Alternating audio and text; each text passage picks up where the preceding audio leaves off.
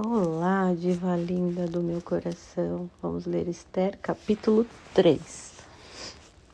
Depois desses acontecimentos, o rei Assuero elevou em dignidade Amã, filho de Amedatá, o Agagita, e lhe deu um lugar acima de todos os grandes que o rodeavam.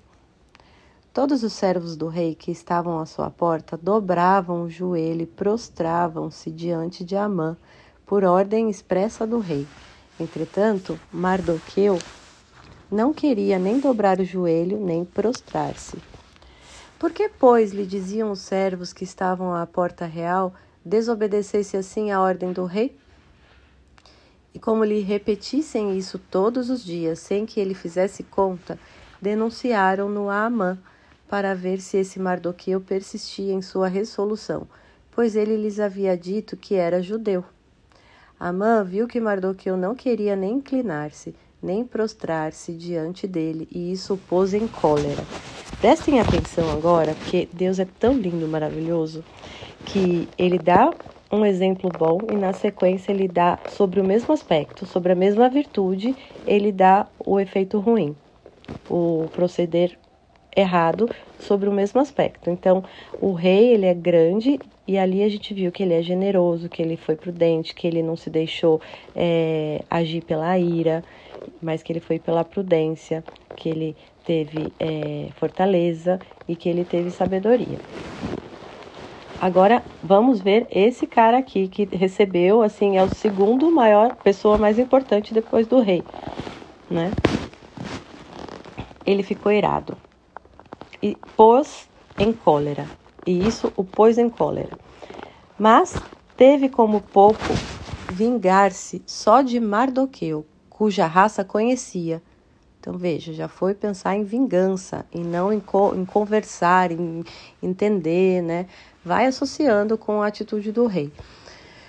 Uh, teve como pouco vingar-se só de Mardoqueu, cuja raça conhecia, e procurou um meio de exterminar a nação de Mardoqueu, todos os judeus do reino de Assuero. No primeiro mês, chamado Nissan, no ano do duodécimo do reinado de Assuero, foi lançado o pur, isto é, a sorte, diante de Amã, para cada dia e para cada mês, até o duodécimo mês, isto é, Adar. É o calendário judeu, tá? É, não, é o calendário deles lá, se eu não me engano. Eu acho que é. Eu não sei, gente. Me perdoem, essa, isso eu não sei o que, que é Adar, mas deve ser alguma festa. Então Amã disse ao rei Assuero: Há em todas as províncias do teu reino uma nação dispersa e separada das outras. Suas leis são diferentes das dos demais povos e se nega a observar as leis do rei. Não convém aos interesses do rei deixar essa gente em paz. Gente, percebam que por causa de um, ele quis exterminar a raça dele inteira.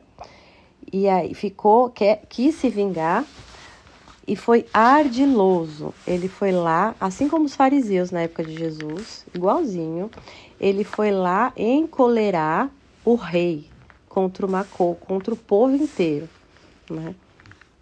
Dizendo que o povo estava contra o rei, né? E não é, ô cara, tem um fulano lá que não, não prostra, entendeu? Aí ele falou que é do. Aí, ele nem conversou com, com o Mardoqueu para saber o motivo. Nem quis saber o motivo, né?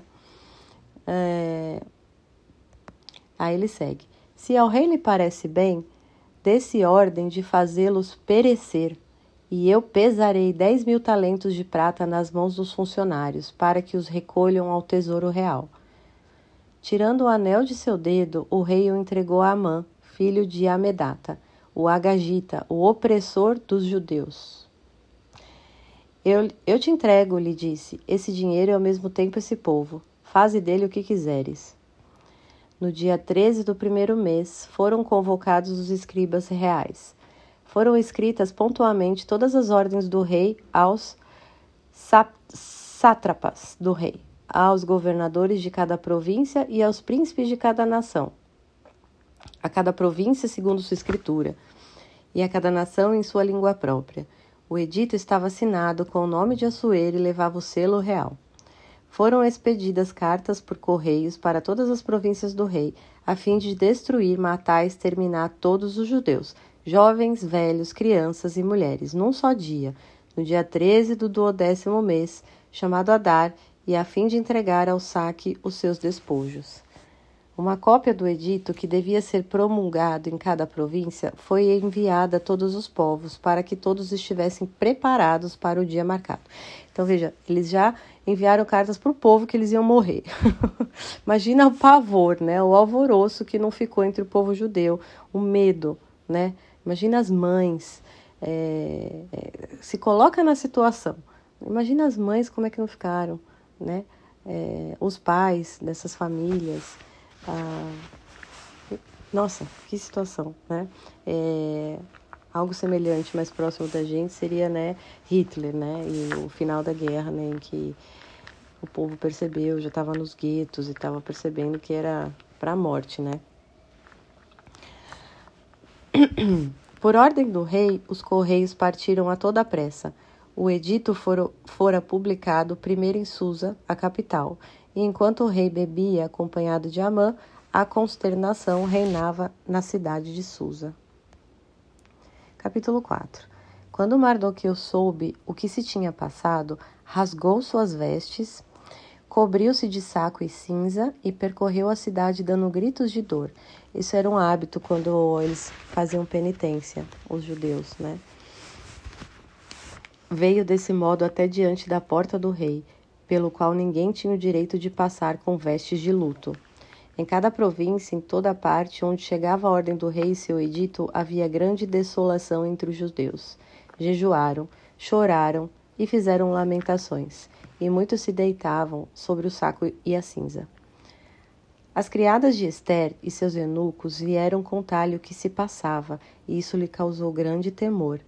Mandou roupas para revestir Mardoqueu, fazendo-lhe des despir o saco de que estava coberto, mas ele não as aceitou. Então Esther, chamando Ataque, um dos eunucos que o rei pusera a seu serviço, encarregou-o de perguntar a Mardoqueu o que significavam aqueles sinais de dor.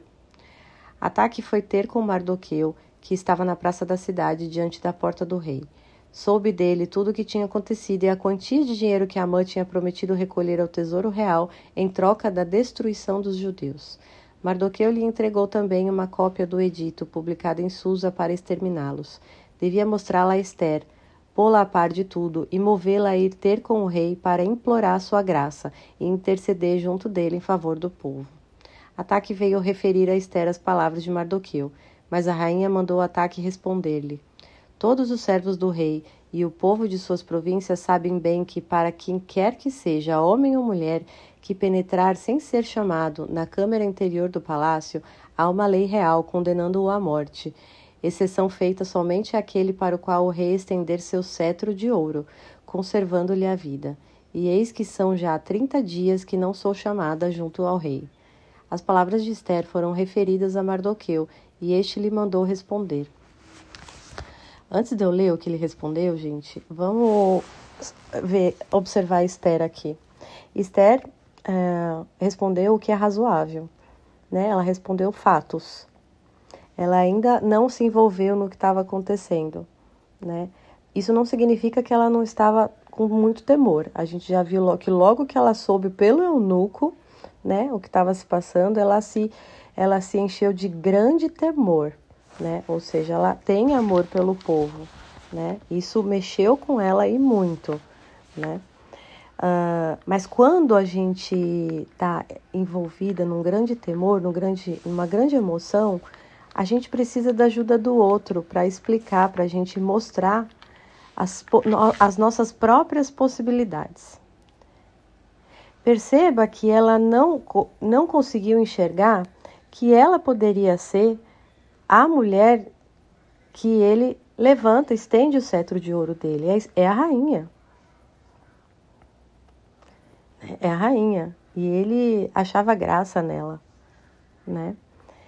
Mas quando a gente está envolvido de pavor, é, de medo, né? Preocupado demais, nós não conseguimos pensar além do medo, do pavor, da preocupação.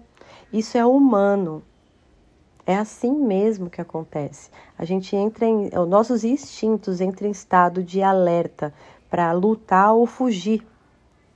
E Esther escolheu aqui fugir porque não havia possibilidade. Ela sabia porque fugir, porque ela achou que ela nem passou na cabeça dela que ele poderia levantar o cetro para ela. O que, que estava passando na cabeça dela, meus amores? Para mim é muito claro que a rainha Vasta morreu quando fez isso. Né? Quando é, desrespeitou uma lei. A rainha Vasta não foi lá falar com ele. No caso, ela negou ir falar com ele, né? Mas o ponto é que ela é, invadiu, ela, ela desobedeceu uma lei do rei, uma lei lá oficial, a rainha Vasta, né? Então, é só isso que veio no imaginário da Esther. E a gente só consegue é, agir a partir do que a gente pensa.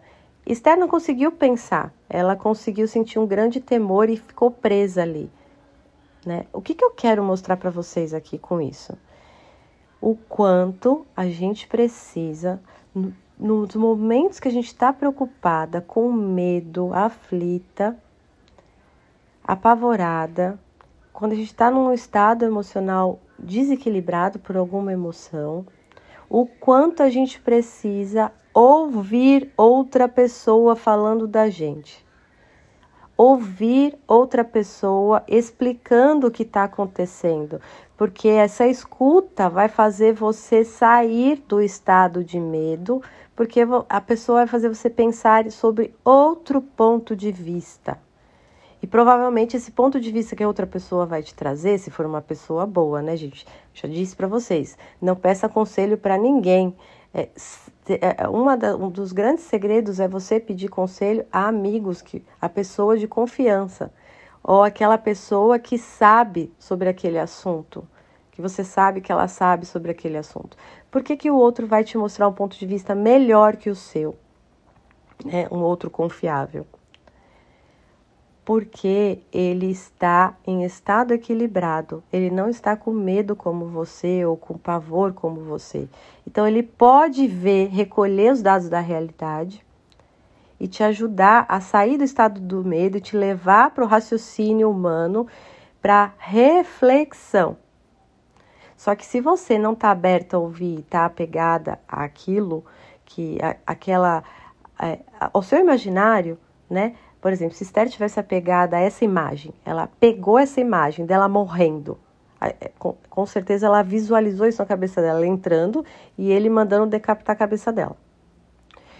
E, e segurou isso. E, e aí agiu, tomou uma ação, uma fala a partir disso. Não deu tempo também para ela. Você viu que foi rápido. O ataque mal falou, ela não esperou, ela não foi falar com ninguém, né? Ela já mandou responder.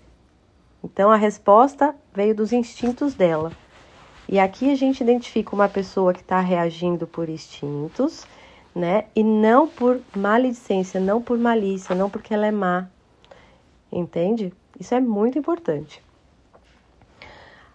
E a resposta de Mardoqueu ao eunuco foi a seguinte, né?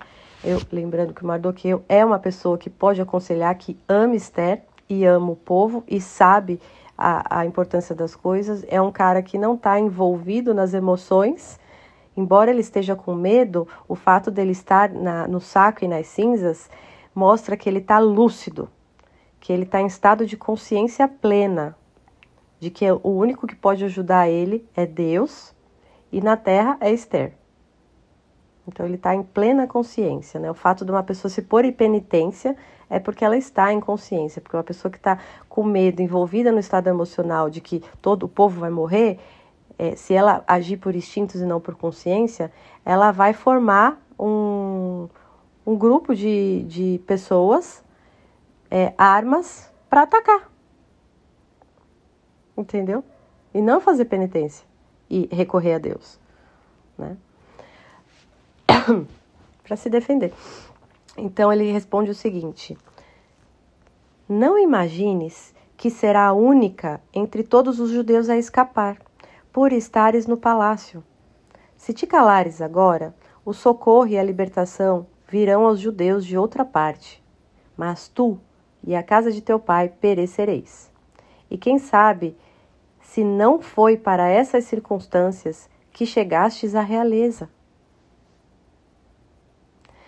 Vamos analisar isso daqui, gente. Porque muita gente é, ia achar, nossa, como ele é grosso, né? o sentimentalismo brasileiro.